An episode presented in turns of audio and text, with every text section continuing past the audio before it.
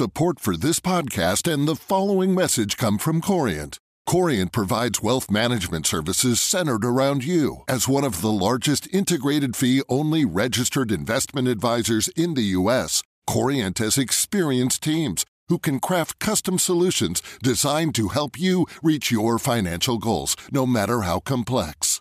Real wealth requires real solutions. Connect with a wealth advisor today at Corient.com. That's Corient.com.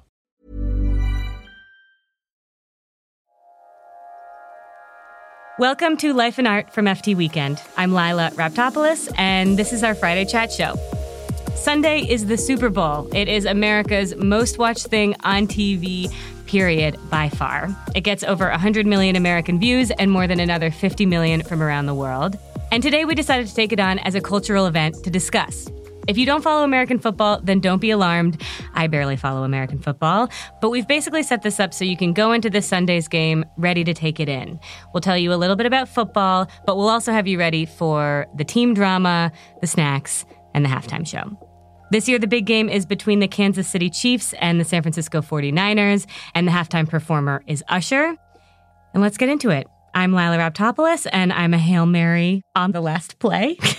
I think you are, Lilah. Thank you. Joining me in New York is Sara Germano, the FT's U.S. sports business correspondent and our number one draft pick. Thank you. nice to Wow. have you here.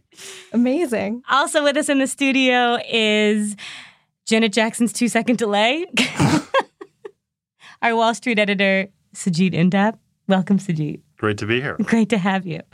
I'm so excited you both are here. And before we get into it, I wanted to ask both of you just to put forward a case for the Super Bowl. Um, for listeners who don't care about sports or who are coming into this from Europe and don't normally watch American football, what would they get out of watching this game, Sara? I would say that viewing the Super Bowl is an opportunity to see the most distilled, purest, comprehensive understanding of American culture, everything from sport to commerce to entertainment to patriotism. It is the one thing in these divided times that unites this country the most. And if you wanted to understand the United States, you probably couldn't do better than watching like four hours of the Super Bowl. Yeah, it's the one sports game I watch. That's true for a lot of people. Like Yeah. you don't actually need to know much about the sport itself to Mm-hmm. enjoy the Super Bowl. I would say most of those, you know, 112 million people who are watching don't know the finer points of a touchback or, Right. you know, a safety or any of the other football rules. Yeah. And just along those lines, my mother, who is an immigrant to this country, uh, has been going to and is going to this weekend uh, a Super Bowl party, which she has been the same one she's been going to for, for 40 years. She was sending me photos of the food she's taking, and there'll be, you know, 50 to 100 Indian uh, American immigrants in this one house watching a sport which they otherwise, you know, wouldn't necessarily follow that closely, but it is for them uh, a time for gathering and Yeah. And um, eating seven layer dip.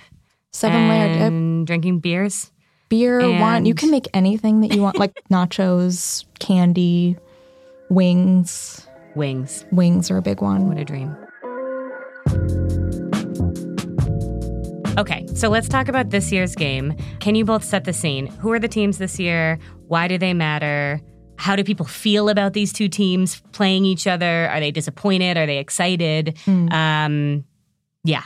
I guess we'll start with the San Francisco 49ers. Okay. And we're going to get into this, but they are the non Taylor Swift team.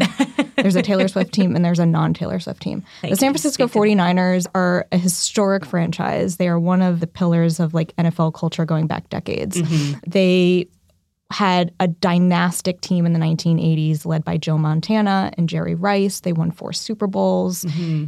Like they were it. They were the man. Their Right. last Super Bowl came in 1994. Yeah, you mean the last Super Bowl win. So it's been a while. It's been a while. And in fact, this year's game is a rematch of the Super Bowl in 2020. So these two teams faced each other not long ago. Right, And the Chiefs won, right. um, which adds another element of drama.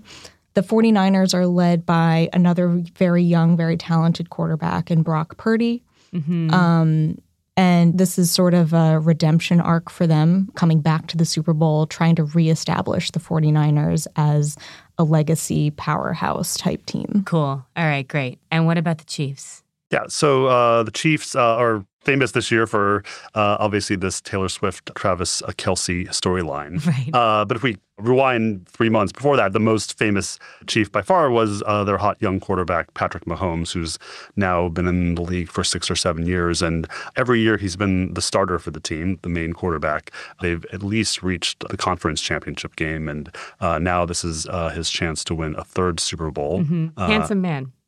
Is that right? He's, uh, uh, Is that right? He's actually uh, he's quite charismatic. He's uh, on TV all the time doing ads for insurance, uh, and he's like quite funny and charming Right. uh, and uh, and glib. So he's great. He's a great kind of uh, front uh, for the NFL. Mhm. And there is a view out there that he is soon to be considered the so-called goat uh, Right. player, the greatest of all time, even though he's not even 30 yet. Uh, that in fact uh, his greatness will uh, exceed the incumbent Tom Brady's uh, Wow. soon. So Big deal. uh, so this uh, there is a lot on the line in this game Right. uh, for him personally. Right. So I've heard from some football people in my life that like people are kind of like eh, not that excited about this game because the Chiefs have been winning a lot and San Francisco like they've been good. I don't know that it's like not as exciting a game as it could have been. I think some of that has to do with who they beat to get to the Super Bowl. Yeah. And in the 49ers case, they beat the Detroit Lions. There was a huge sort of undercurrent, underdog support for the Lions. They've never been in a Super Bowl Detroit's a city that sort of America wants to win in some ways. completely. Yeah. They're like, they're emblematic of the resurgence of Detroit after their bankruptcy 10 years ago. Yeah, yeah. They have this really charismatic, kind of aggressive coach. Mm-hmm. Um, so there was a lot of like grassroots support for Detroit. So I think some of the dissatisfaction you're speaking to is not so much dissatisfaction with the 49ers as much as people were rooting for some other teams Yeah. to get to the Super Bowl.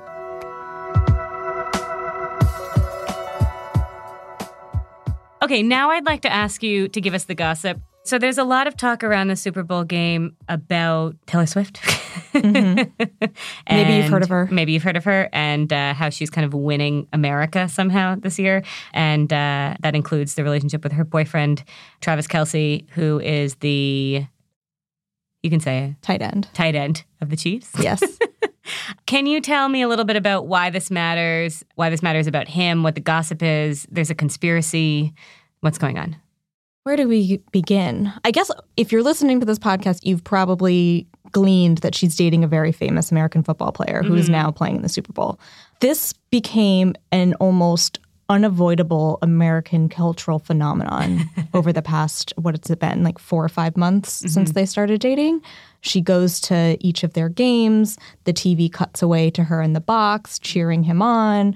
There becomes all of this wider discussion because there is already like a very high um, volume of sports talk around football. And then you add to that the biggest pop star in the world is going to every game. People have all kinds of feelings, pro and con Yeah. for her presence. And this is culminating with Travis and the Chiefs earning a berth to the Super Bowl. And the expectation is that she's going to join them. Right. What's the conspiracy? Well, Sara and I have talked about this a lot, but uh, Taylor Swift, obviously a megastar, has been, that star has only been rising, but it seems to be concentrated amongst, say, women, whether teenagers or uh, millennials. But now we've combined that force, which is just massive, right? Right. Uh, just a, a franchise and a personality and persona, like in her own stratosphere, basically. Uh-huh. With maybe the one thing that is only bigger than her in American culture, which is the NFL, football. And even if it may seem like it's been like a created some sort of publicity stunt, as far as we can tell, it seems sincere. And they're both generally extremely likable people. Yeah. But in fact, that we can't just we can't have nice things, right? Yeah. Right. And the NFL wants women, right? Yeah. And so, yeah. Can I actually make a like a contra- like an opinion point on that? Of which course. is, you know, look, Taylor's a phenomenal pop star. Right. Millions, billions of people love her music. She's lifting economies around the world just by playing concerts. Right. She can do whatever she wants. She can date whoever she wants. Right. That said, if you're the NFL or any sports league, Mm-hmm. your business strategy cannot be have a pop star date one of our players to get millions of women viewers. You should be doing something more than that. Right. Like it was all she had to do was turn up to a couple of Chiefs games and suddenly you've got tens of millions of women tuning in, logging onto Reddit, figuring out, you know, what like what's that pl- Play action fade? yeah, or- play action fade or just any any sort of like football analytics. They're doing this now. football analytics. You know, yeah. like owners and league commissioners need to be doing more to Yeah. actually cater to these Yeah. audiences. This is not sustainable. The the thing that is, and there is, uh, we should talk about this. There is discomfort around the NFL as an institution, Yeah. even with its popularity. And in fact, that popularity has been able to insulate it from like real kind of scrutiny. And so the NFL obviously is an extremely violent sport, particularly uh, around head injuries, and that's been a controversy now for several years. Totally. Uh, the owners themselves are all billionaires and often involved in conservative politics. And in Mm-hmm. fact, you've got a sport which is 70% black. Yeah. Uh, but in fact, the uh, the ownership and the coaching ranks are dominated by uh, white wealthy figures, uh, and that conflict and incongruence is an, uh, an overhang. And so the NFL very much tries to wrap itself up uh, in the flag and patriotism, and now Taylor Swift uh, Right, as who a way to as a way to uh, avoid kind of real scrutiny. There's enormous cognitive dissonance uh, if you're a fan of the sport, and the Taylor Swift angle may be a feel good story, but I think it only adds to that cognitive dissonance.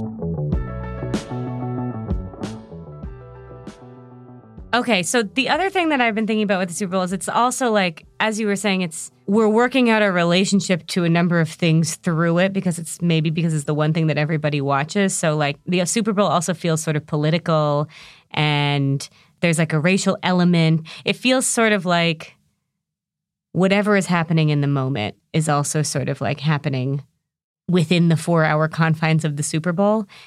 Do I have that right? Like, what is that about?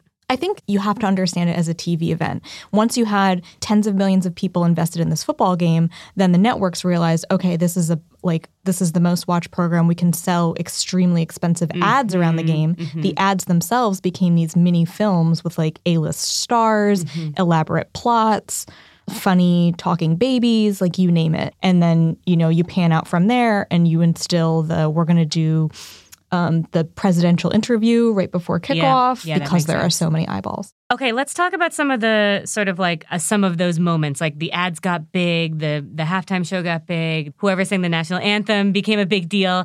Uh, what are some of the most memorable moments for you two from the Super Bowl?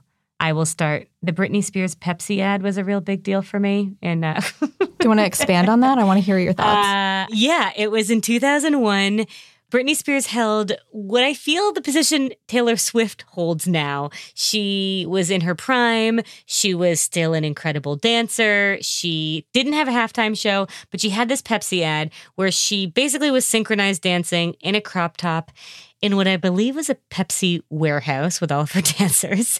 And I don't know why that ad was so important back then, but it stuck in my mind. I feel like it lives on in my memory as a piece of culture from that time that completely exemplifies that time.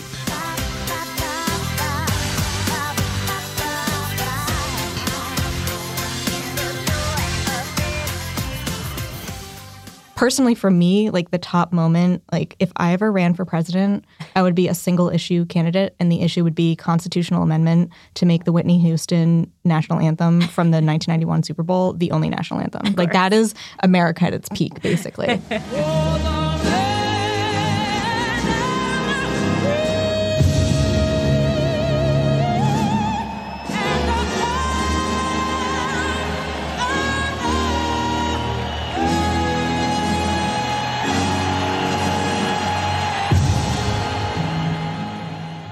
So the halftime shows, I think, uh, have been iconic now for a long time. There's a very famous one of Prince in the Rain, uh, which people Mm-hmm. cite as the the best one.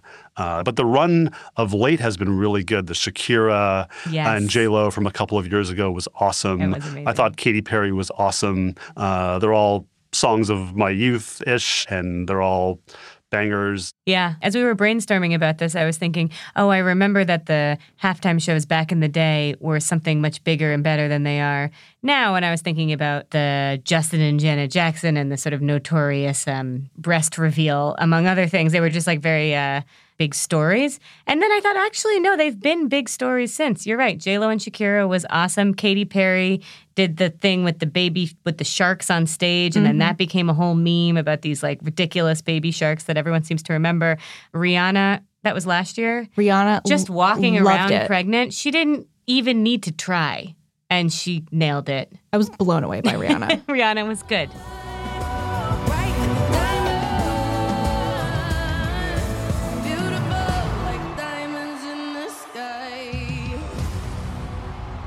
And looking forward to this weekend.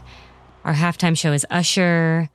What do we think? Do we love Usher? Are we tired of Usher? I'm looking forward to it. Mhm. Um, he has so many bops. Yeah, totally. It's like to your question, like, is this a good show worth looking forward to? The ingredients for a good show is someone who has like a really deep oeuvre, like Right. a, like just a catalog of really good hits. Right. Like as you're watching, you think, oh, yeah, that one. Oh, you remind me. Oh, Confessions too. Uh, Sujeet, what do you think? Do you agree? Absolutely. If you're uh, of a certain age, uh, Usher's, uh, Usher definitely speaks to you. Uh, and he's an incredible performer, too, a great dancer. So it's definitely something I'm excited about. Yeah, me too. There will be a lot of gyrating. I really appreciate Usher's use of gyration. Yeah. He's I want to see what the ab hits. workouts he's been doing. I know. Good for him.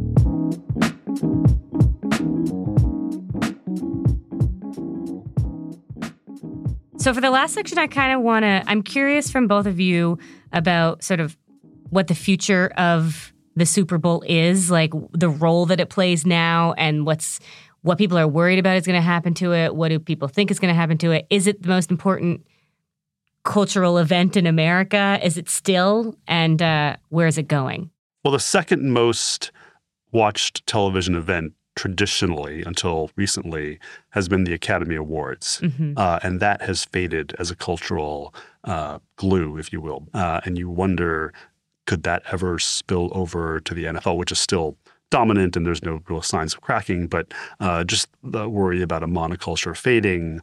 Uh, do young people want to sit down in front of a television? There was a question this week will the NFL uh, ever put the Super Bowl strictly on streaming? Mm-hmm. Uh, every empire has eventually been defeated, and Yeah. uh, the NFL is the last one standing right now. Do you think that they have to worry or no? I think, like, just to underline a point we've made several times on this podcast, is like the NFL is television. The entire television industry and the NFL are tightly woven. Right. If the NFL ever decided, and they are so powerful that they could, Mhm. to say, we're just going to take the Super Bowl and put it on, you know, Peacock or Apple or Right. name your streaming service, the linear television industry as you know it would just crumble Yeah. and that is a industry worry that pretty much everyone is uh, constantly thinking about and talking about not only the distributors but the advertisers the tech platforms that are creating these these Yeah. streaming platforms like this is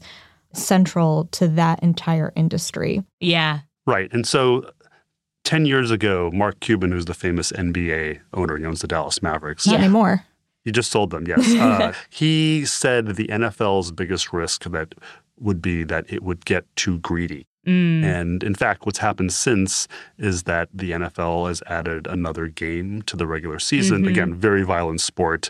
The violence uh, and the injuries to quarterbacks in particular have only increased. The owners are getting quite rich in the Yeah. short term. But when you had an abbreviated schedule, every game mattered. It was an appointment. Right. Uh, so uh, it'll be very interesting to see is there a way that they just bite off too much and what would happen if they bit off too much? There's already a concern about the pipeline of talent going into football. Like, Yeah. not a lot of parents want to have their children play football because yeah. it can lead to injuries or violence. Um, so there's that concern about the talent pipeline going into football. A lot of people can't stay healthy for that long Yeah. with the amount of violence like endemic to the game. Yeah. Thank you both so much. My very last question is what's your dream scenario for this Sunday? What do you want to see this Sunday? Hmm.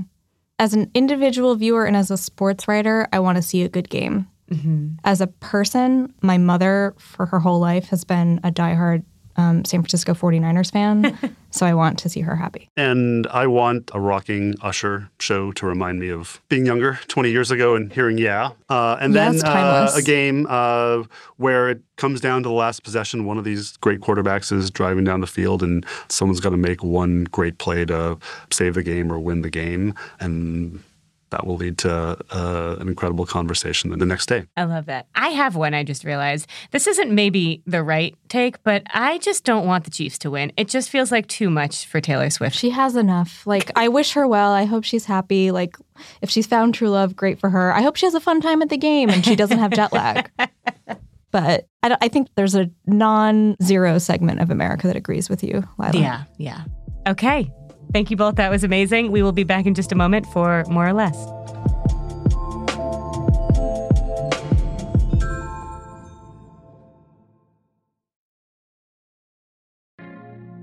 The 2024 US presidential election is in full swing, and I'm not going to lie, it's a lot.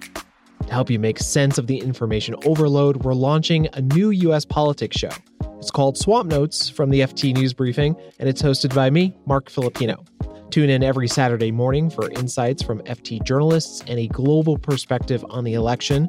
Listen to Swamp Notes by following the FT News Briefing wherever you get your podcasts. Welcome back for More or Less, the part of the show where each guest says something they want more of or less of culturally. Sara, what do you have? So I, like most people in media, was just like scrolling through Twitter and just X. stump X. Oh gosh. It's fine. I care. so old. Um, I discovered that there is this Brooklyn based house music group called Book Club Radio. hmm And they recently did a house remix of Creed's One Last Breath. and it might be the best thing I've heard in ages. Honestly, I wouldn't even describe myself as a Creed fan, but I think we need more Creed house music remixes. Shout Wow. out shout out to Book Club Radio.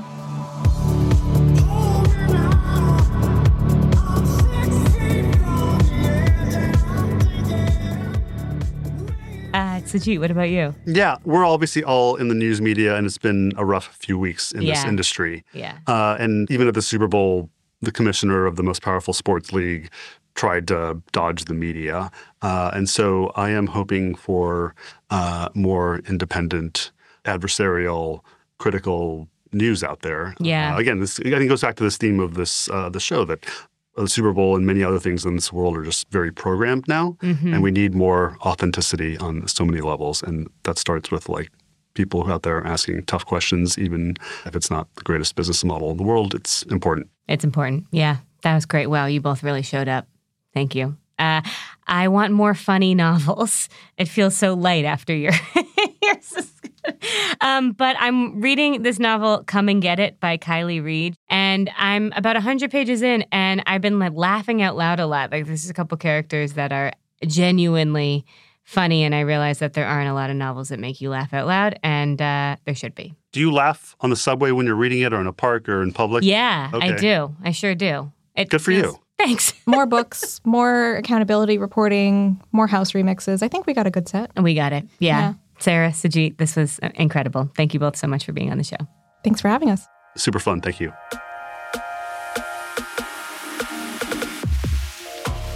That's the show. Thank you for listening to Life and Art from FT Weekend.